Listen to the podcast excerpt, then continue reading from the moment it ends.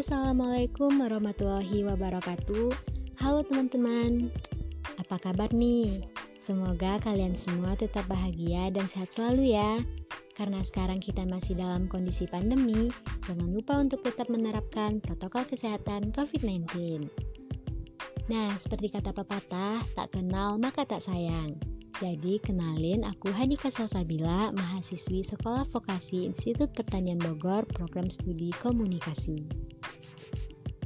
Pada podcast ini, aku akan membahas mengenai media sosial. Jadi, kemarin aku telah melakukan wawancara dengan narasumberku yaitu Khairul Rahmat Ilahi.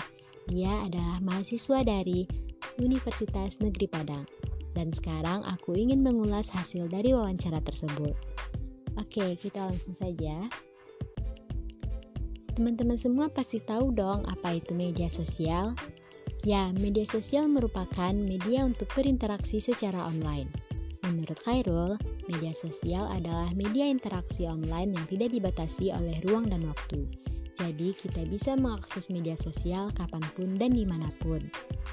Apa saja sih media-media sosial itu? Media-media sosial itu seperti Instagram, Facebook, Line, Twitter, WhatsApp, YouTube, dan masih banyak lagi. Nah, kalian tahu nggak sih berapa jumlah pengguna media sosial di dunia ini? Aku kasih tahu nih ya. Jumlah pengguna media sosial di dunia ini sudah lebih dari 3,5 miliar pengguna. Wah, hampir setengah dari populasi manusia di dunia ini adalah pengguna aktif media sosial dan di Indonesia pun mencapai 160 juta pengguna.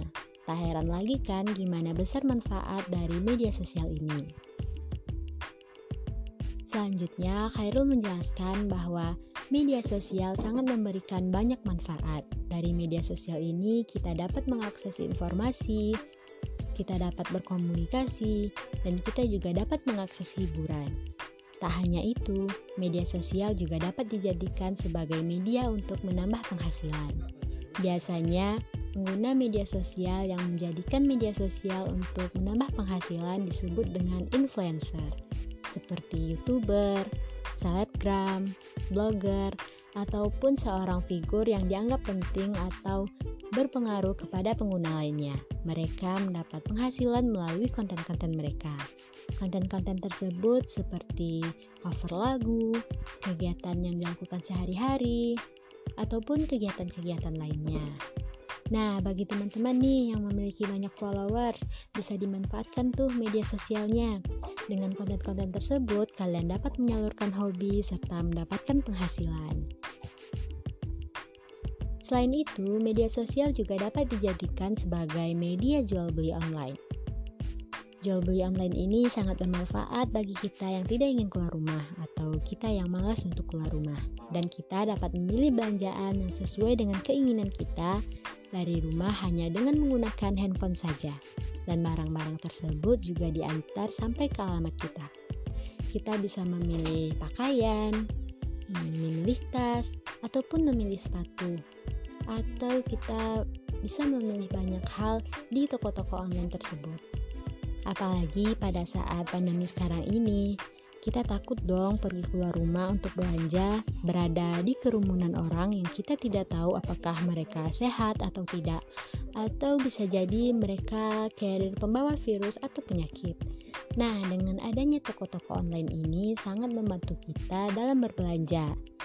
Dan bagi teman-teman yang memiliki jiwa dagang atau jiwa usaha, boleh tuh dicoba mempromosikan dagangannya melalui media sosial.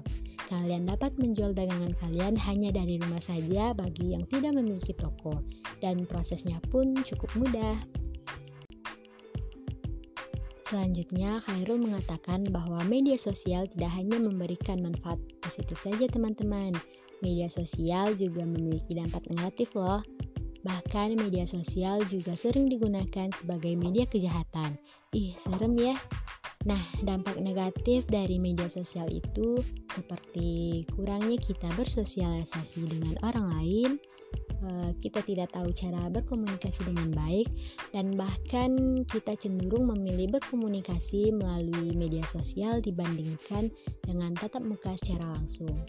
Dan kejahatan yang terjadi di media sosial itu seperti penculikan, penipuan, bullying, penyebaran berita hoax, penyalahgunaan data, dan masih banyak kejahatan lainnya. Wah, ternyata media sosial juga jahat ya. Eh, diralat, bukan media sosialnya yang jahat, tapi penggunanya yang jahat dan tidak bertanggung jawab. Oleh sebab itu, kita perlu memahami etika-etika bermedia sosial. Nah, etika-etika seperti apa sih yang perlu kita perhatikan saat menggunakan media sosial? Yang pertama yaitu kita dapat menggunakan bahasa yang sesuai di media sosial. Bahasa yang sesuai itu seperti apa sih? Bahasa yang sesuai itu yaitu bahasa yang baik dan benar, seperti menggunakan bahasa yang sopan dan layak pada saat berinteraksi dengan siapa pun sehingga tidak menimbulkan kesalahpahaman. Yang kedua yaitu memberikan informasi dengan referensi yang jelas dan informasi tersebut adalah informasi yang fakta. Jika informasi tersebut tanpa referensi yang jelas, maka dapat menimbulkan efek berantai terhadap setiap orang. Hal ini bisa saja kesimpang berita yang tentu saja sangat tidak kita harapkan. Nah, ini yang biasa kita kenal sebagai berita hoax. Serta kita harus menghindari penyebaran pornografi, penyebaran isu sara, dan kekerasan. Dan yang terakhir, jangan terlalu mengumbar informasi pribadi. Contohnya seperti nomor telepon kita, atau alamat rumah kita, ataupun jadwal kegiatan yang akan kita lakukan.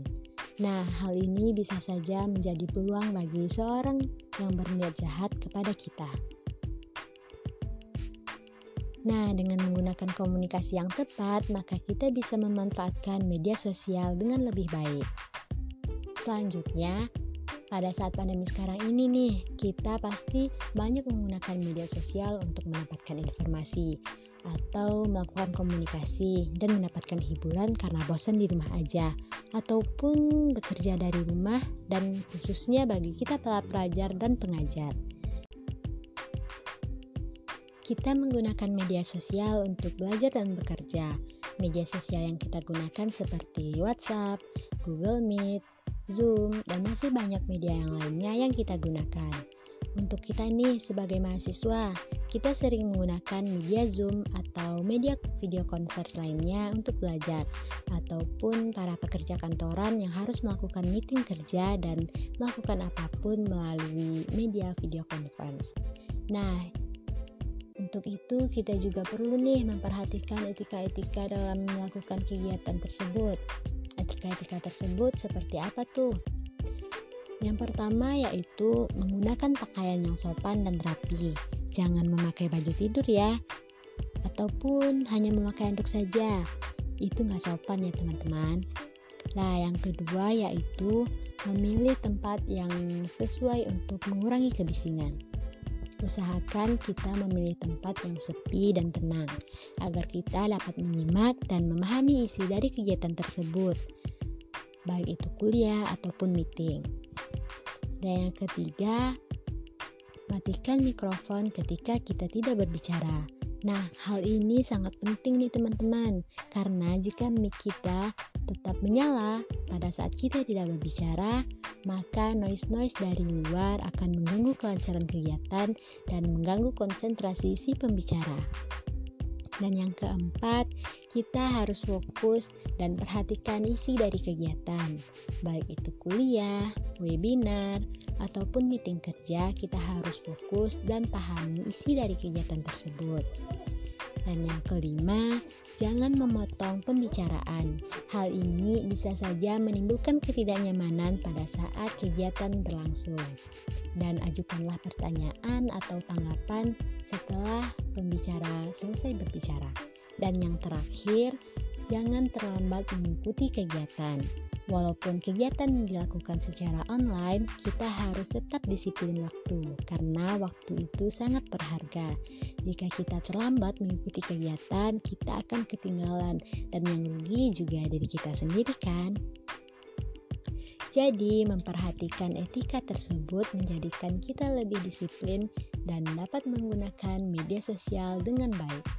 Ayo teman-teman, bijak dalam bermedia sosial. Nah, sekian dulu podcastku. Semoga bermanfaat dan terima kasih. Wassalamualaikum warahmatullahi wabarakatuh.